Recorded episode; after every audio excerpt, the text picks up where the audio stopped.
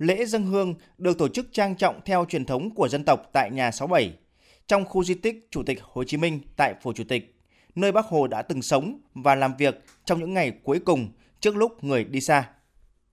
Trước anh linh của vị lãnh tụ kiệt xuất, anh hùng giải phóng dân tộc, người chiến sĩ cộng sản lỗi lạc, danh nhân văn hóa thế giới,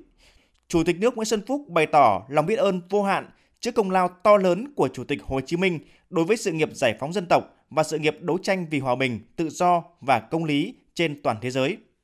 Xuân nhâm dần năm nay kỷ niệm 60 năm mùa xuân nhâm dần 1962,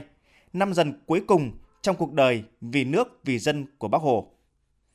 Tưởng nhớ tới Chủ tịch Hồ Chí Minh vĩ đại, Chủ tịch nước Nguyễn Xuân Phúc bày tỏ vinh dự cao cả và tự hào được tiếp bước trên con đường cách mạng của Chủ tịch Hồ Chí Minh kính yêu, của Đảng và của dân tộc, nhất là trong thời điểm nhiều khó khăn thử thách nhất, nhưng cũng là những năm bản lề trong thực hiện nghị quyết Đại hội Đảng toàn quốc lần thứ 13, góp phần cùng toàn Đảng, toàn dân, toàn quân ta khơi dậy và phát huy sức mạnh toàn dân tộc, đoàn kết để thực hiện khát vọng phát triển đất nước, nỗ lực thực hiện thành công tâm nguyện của Bác Hồ. Đó là xây dựng đất nước ta đàng hoàng hơn, to đẹp hơn.